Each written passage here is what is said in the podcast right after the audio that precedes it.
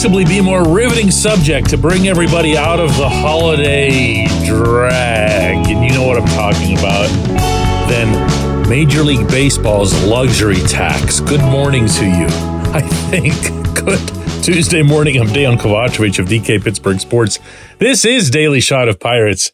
Comes your way bright and early every weekday if you're into football and or hockey. I also offer daily shots of Steelers and Penguins that are guaranteed to be more entertaining than this episode because I'm going to seize one of several opportunities this offseason to right some wrongs, meaning to attach actual facts to misperceptions.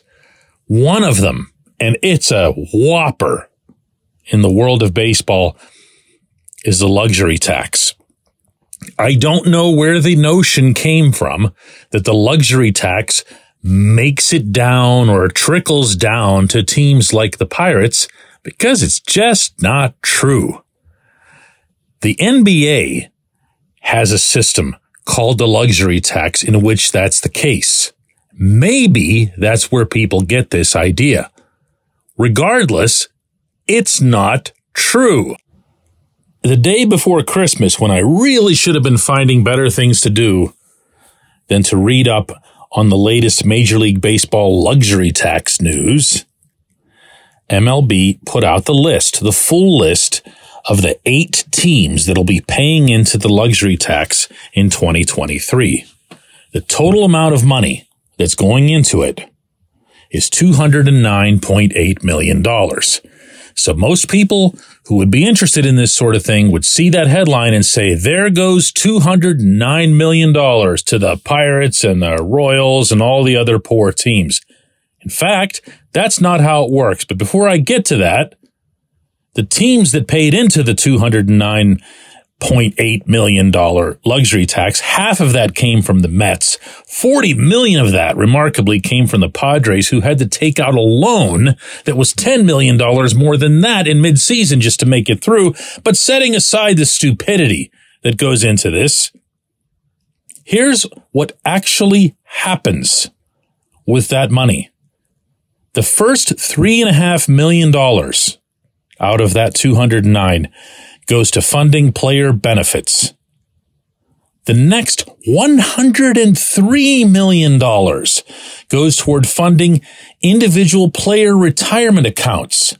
So we've already gotten half of that money out of the mix. The other 103, this is the last remaining $103 million, gets put into what's called the Commissioner's Supplementary Fund.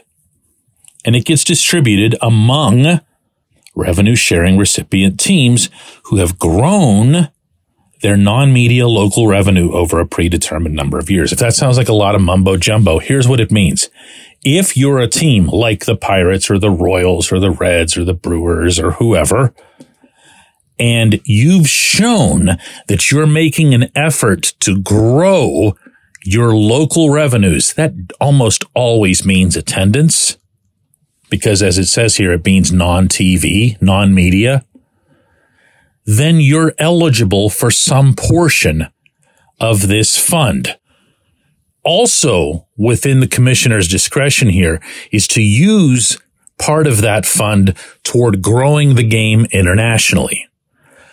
What part of all of this money goes to any of these initiatives never becomes known. But what is known is what the dollar figure is. The entire amount is 103. So if you just count up the number of teams that receive revenue sharing, and that's half of them, you're now taking that 103 and you're dividing it by 15, but it's actually less than 103. So the figure that ends up going out is around 6 million bucks, which is I'm sure not something that any team, including the Pirates, are going to send back to Major League Baseball's offices and say, no, thanks. We can do without this. But it's six million bucks. It's the equivalent of a good relief pitcher. And this, my friends, is what I mean when I say that a lot of the narratives that get put forth by the Major League Baseball Players Association, by their sycophants, in the agent community, in the national baseball media. This is the kind of stuff that they ride. They say the luxury tax, it's all being paid down to these teams that do nothing other than stuff that money in their pockets and all those other evil things. That's what they portray. They never give you the numbers. They never give you the information that I just did, which incidentally comes directly from Major League Baseball and the Major League Baseball Players Association. Okay. I'm not guessing at this. This isn't original reporting. It's available absolutely everywhere. But they don't tell you this part because it doesn't fit. It doesn't make yay happy day that Shohei Ohtani went to the Dodgers along with every other player. Now, there are other forms of revenue sharing. I want to be careful to stress here. There is a thing that's just called revenue sharing, and that's the big check that gets spread around not to a few teams, but to all 30 teams. Some get more than others based on a pre-existing model and based on a pre-existing and known percentage of overall revenues. Those figures also do not get released, but my understanding in the past has been that the Pirates get somewhere in the range of 40 million a year when it comes to that. Now, does that make a difference? Sure. Meaning within your own local budget. Does it make a difference against other teams? No, because everybody's getting some. Even the Dodgers get their share, for example, of all of the national TV monies, all of the national satellite radio monies, all of the national advanced media or internet monies. The Dodgers get the same amount of that that the Pirates do. So your separation is nil. Now I'm going to stop here because I know that I can never have a conversation like this with anybody without them thinking to themselves, he's defending Bob Nutting. Oh my God. No, I'm not. Nutting doesn't spend what he should within the existing constraints. He really doesn't. I believe that he is excessively cautious. I believe that he is excessively cheap. But this notion that they sit on these hundreds of millions of dollars and whatever else, at least, at least before you say something like that, find out what those numbers really are. They aren't extravagant. When we come back, J1Q. This portion of Daily Shot of Pirates is brought to you by our friends at North Shore Tavern, that's directly across Federal Street from PNC Park. It's home of Steak on a Stone, an eating experience, underscoring the word experience. The steak is brought to you partially cooked on an 800 degree stone, and you do the rest. It's a ton of fun, it's a great meal, and it's a baseball atmosphere like no other in Pittsburgh. North Shore Tavern, right across Federal Street from PNC Park. Your front door, your car, your bike, your computer, your gun. Safety is a habit. Every day you lock and secure your home and everything you want to keep safe. Gun safety and responsible storage are no different and the best way to help prevent accidents, misuse, and theft. If you have a firearm, own it, respect it, and secure it. Visit projectchildsafe.org, brought to you by the National Shooting Sports Foundation and the Bureau of Justice Assistance.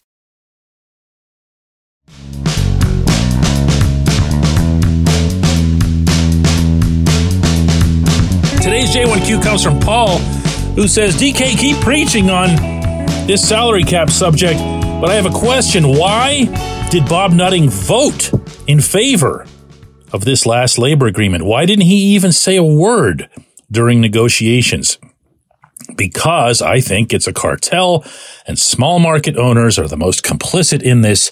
They are the majority and could have the loudest voice. Paul, all kinds of issues with this question. In fact, I'm not even sure where to start, but maybe it should be with affirming that yes, Nutting did vote for this. And no, I don't like that he voted for this at all. I've brought it up with him. I asked him how, if he feels a certain way, and I know for a fact that he does and strongly, he could just go along with the rest of them. The explanation that I received in return, and I've reported this, is that if you're an owner, any owner, whether you're a Steve Cohen or a Bob Nutting or anywhere in between, and you don't go along with the gang, you're going to get ostracized. You're going to get punished. You're going to not have your complaints heard in the future, your voice heard in the future. And based on some stuff that happened with the Rays not that long ago, I believe him. Because not so long ago, it was the owner of the Rays, Stuart Sternberg, taking one of these types of stances. And sure enough, when he thought he'd achieved some kind of deal where the Rays could split some of their season between St. Petersburg, Florida and Montreal, the owners came down crashing on him because they were angry with him.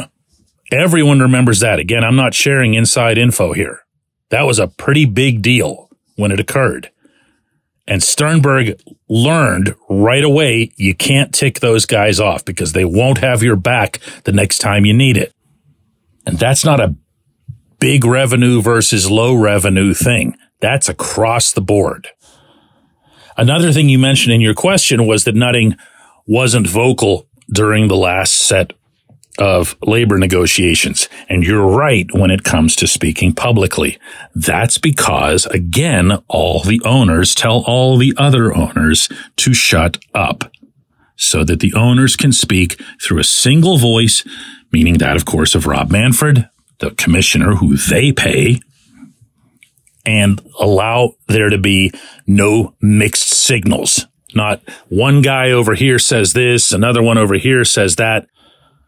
It's all just whatever Manfred said. Behind the scenes, and again, I'm not guessing at this, Nutting was involved with a lot of different owners, not least of whom were some of the biggest revenue owners in baseball. So when you hear me say things on this program like I really believe that this can happen or that can happen related to a salary cap. This is a lot of what I'm basing it on because I've been told about some of these conversations that have occurred.